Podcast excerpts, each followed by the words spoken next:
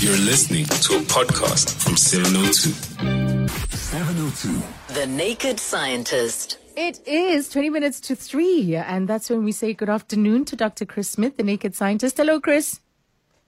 Hello, do you know my solution to being stuck on hold for ages? I discovered that some of these companies they can't cut you off. Uh-huh. They can't throw you off if they're talking to you. So if you phone for customer service and you say, I've got a problem, and they say, What's your problem? You say, I can't get through to the helpline. then they have to stay on the helpline with you until they've solved your problem, which is Oh, not being able to get onto the helpline. I had one poor guy on from one well known telecoms company that I use, which has got a name of a company named after a particular num- numeric number. and uh, I think it's the proportion of the time in percentage terms I can actually make and receive calls actually because most of the time I spend the conversation going, "You're breaking up. Can you say that again?" but I got this poor guy on all the way along the motorway from London to Bristol. And that's how long it took them, and that's a very long journey. It's a it's a hour and a bit in the car. So you called the company he was on there the entire them. time Yeah. Listening and i said are you enjoying your hold music? And and he said well not really no. But eventually they did pick up and the guy goes well i can hand you on to my colleague now. And i thought i hope that message gets back to the boss as Yeah. to why that guy spent so long resolving that inquiry because it, it is appalling how long we end up on hold especially during the pandemic with more people working from mm-hmm. home. Everything's ground to a halt. You think well we have had 18 months to get used to this now. Come on pull your finger out everybody. But it, it's not just a south african problem. It is a mm. universal problem i think Yeah, it is, absolutely. And now we have our call centers in other countries. You call and someone is serving you while they're sitting, well, with us, it's mostly in India. So Yeah, it's, yeah, yeah. it's quite Same Delhi. I, I normally, I normally do ask them what the weather's like and that kind of thing. I have quite a nice conversation with these people. They're, they're all very friendly, but you think "Oh, I would not like to do their job. Right. Well, let's get into the questions that have come in today. One, we were both tagged in on, on Twitter. Don't know if you saw it. I thought it was interesting. Does a CNN international headline that said an increasing proportion of female elephants in Mozambique's uh, Gorongosa National Park have been born without tusks. Scientists say it's an evolutionary response to the brutal killing of elephants for their ivory tusks during the country's 15 year civil war. Um, so one of our listeners tagged uh, wanting to know if you could maybe um, break this down a little bit more, this evolutionary response. It's been published this week in one of the leading science journals, uh, how they've actually done this, and it's down to genetics.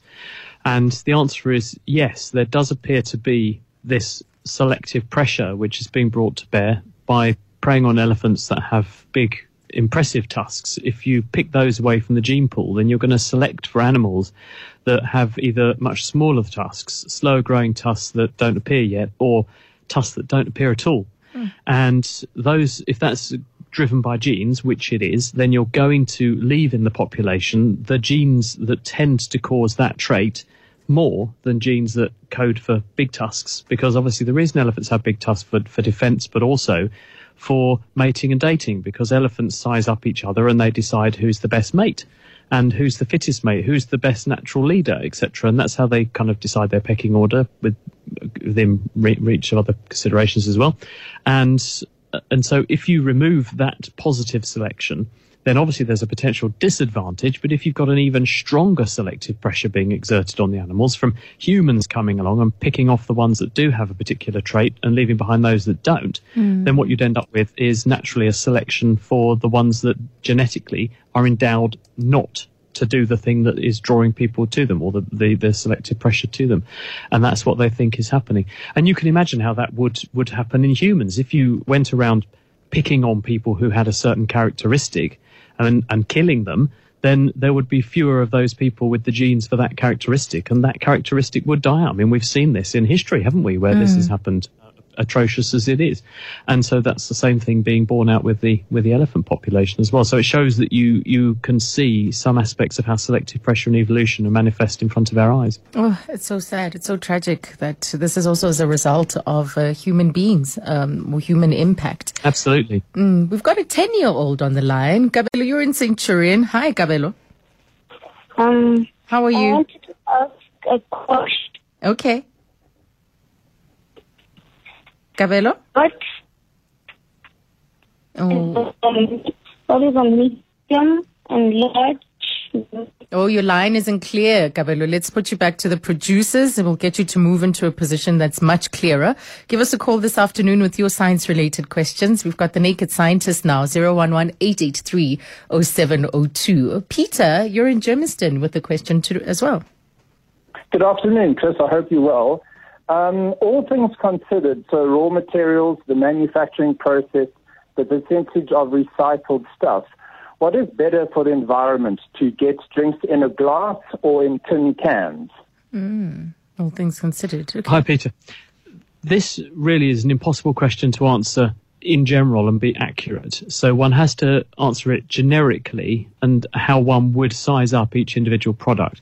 Because what has become apparent is that people were being very virtuous and coming up with all kinds of things you can recycle and all kinds of ways of being being environmentally friendly, but they're not doing what they call the complete life cycle analysis when you make a product, there's obviously the cost of making the product, the cost in terms of the use of water, the use of energy, the release of carbon dioxide, the cost of putting that product on the shelves. Then there's the cost of you buying the product, taking it home, consuming it, using it, and then what do we do with it? Well, you might throw it away, you might recycle it, you might uh, find a new use for it. And all of these things need to be taken into account when working out the overall carbon footprint, the overall energy footprint, the overall water footprint for any given product. So, a, go- a really extreme example of this say I lived in the middle of nowhere and I had a really, really long driveway to my house and I had a recycling bin outside my house. I could put my plastic bottle I've just used in there and go, brilliant. Now someone's going to recycle that. The recycling truck would have to drive enormous distances to get to my venue in order to get my plastic bottle. When one then says, well, how much diesel have they burned to come and get my bottle? They've actually made a bigger carbon footprint than if I'd just actually thrown the bottle in the bin and put it in landfill.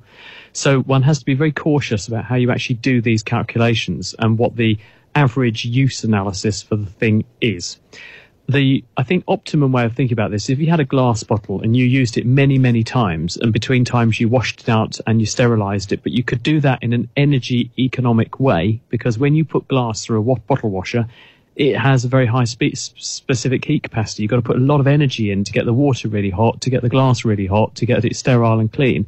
If that's a bigger energy cost than using a plastic bottle, then more people are going to be more tempted to use the plastic and, th- and not use glass. So you've got to take all this into account, and it will vary. Different products um, are not going to be suitable for some things compared to others. Different uses, different environments, and so on. So it will very much come down to horses for courses here. All right. So that's a, a more comprehensive breakdown. Thank you for the question, Peter. Kabelo, we've got you now. Uh, what's on your mind?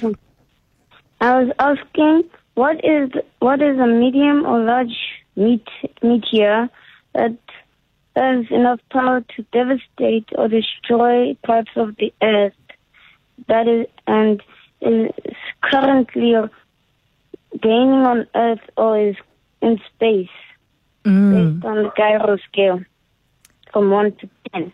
Based on the Cairo scale Right, from okay. 1 to 10. Thank Okay. you, Kabelo. Well, um, a meteor is something that comes into Earth from outer space, as Kabelo says, and they can be from a range of sources. And they include asteroids, they include bits of other uh, debris and dust, they include bits of comets as well. And as they come in through the Earth's atmosphere, then they don't generally stay intact. Many of these objects, especially if they're bigger ones, do tend to fall apart, but they range in size. Thankfully, the really big ones are really rare. The really small ones are really, really common. And as the Earth goes round on its orbit, we very frequently pass through clouds of dust and other material which are out there loitering in our solar system. And as we sweep through that cloud of dust, we do encounter uh, a lot of meteors, and some of them do make it to the ground as meteorites. These are very small objects on the whole that put on a nice light show as they come down, but they don't do damage when they land. As they get bigger, of course, the amount of energy is increasing because a bigger object has more kinetic energy because it weighs more. And if it's got more kinetic energy, it's got more energy to lose and it can therefore do more damage. There's a number of really good examples of, of impacts that happened within living memory that we can use to quantify this. And if you cast your mind back to about 2013, the Chelyabinsk impactor came in over Russia and people caught this on dash cams, they caught it on mobile phones. These objects came in, we think they broke up into a number of independent objects quite high up in the atmosphere. But the, as they came through the air, they created such a big shockwave that they smashed loads of windows in buildings and then disappeared into Lake Chelyabinsk. And they found a big hole in the ice, which would account for where the meteor had gone when it landed. But that object started out the size of a big house. So something the size of a big house can easily smash as it comes in through just this shockwaves it makes, all the windows in lots of houses in a city. So the amount of energy is absolutely huge. When you go even bigger than that and you get to say kilometer across to three kilometers across type size, then you're into the realms of the thing that did for the dinosaurs. The Chicxulub crater down in Mexico would have been caused by something on the scale of kilometer sizes. And the amount of energy in there is so big, it can change the climate on the scale of the whole planet. Wow. And in the process, could cause life ending, devastating extinction. As we saw with the, the dinosaurs were, were, were shuffled off the earth because the climate was so perturbed among other things. There are probably other contributors as well, but that happened 65 million years ago and wiped out dinosaurs. So there is there's a sort of stepping scale from very small, nice light show, nice uh, blob that lands on the ground that you can find and be impressed you found a meteorite, right through to something the size of you know a small town, which can come in, and if that happens, it's going to it's going to destroy. Uh, the potential for life on Earth for a while. Right. Kabelo, thank you for that question. Let's take a quick break, and when we come back, we've got questions about calculus and more. 702. The Naked Scientist. Right, let's get in some of your WhatsApps and your voice notes as well for Dr. Chris Smith. Take a listen, Chris. Hi, it's Mandla from Pretoria. I just wanted to ask Dr. Chris, um, what is the best way to learn calculus? Does it involve drawing shapes and vectors and functions? Like, what is the practical way, the easy way? Thanks. Okay, best way to learn calculus? I've never been asked that, but it puts me in mind of I remember sitting in my A level maths class at school, and we were learning uh, integration and differentiation, both parts of calculus. And I remember one of my friends being bamboozled by this and saying, What is the point of this? If I'm walking down the street, what, what do I see? A tree that's been differentiated and I have to integrate it to put it back to being normal or something? Uh, it, it is hard to see the point of this sometimes, but believe me, it's incredibly powerful. And Isaac Newton helped to invent it. There's a bit of contention around that because someone else thought it up at the same time, and Isaac Newton was horrible to him and said, No, you stole my ideas. But it dates back several hundred years, but it's a cornerstone of mathematics that's incredibly powerful. But the only way to learn this is to practice.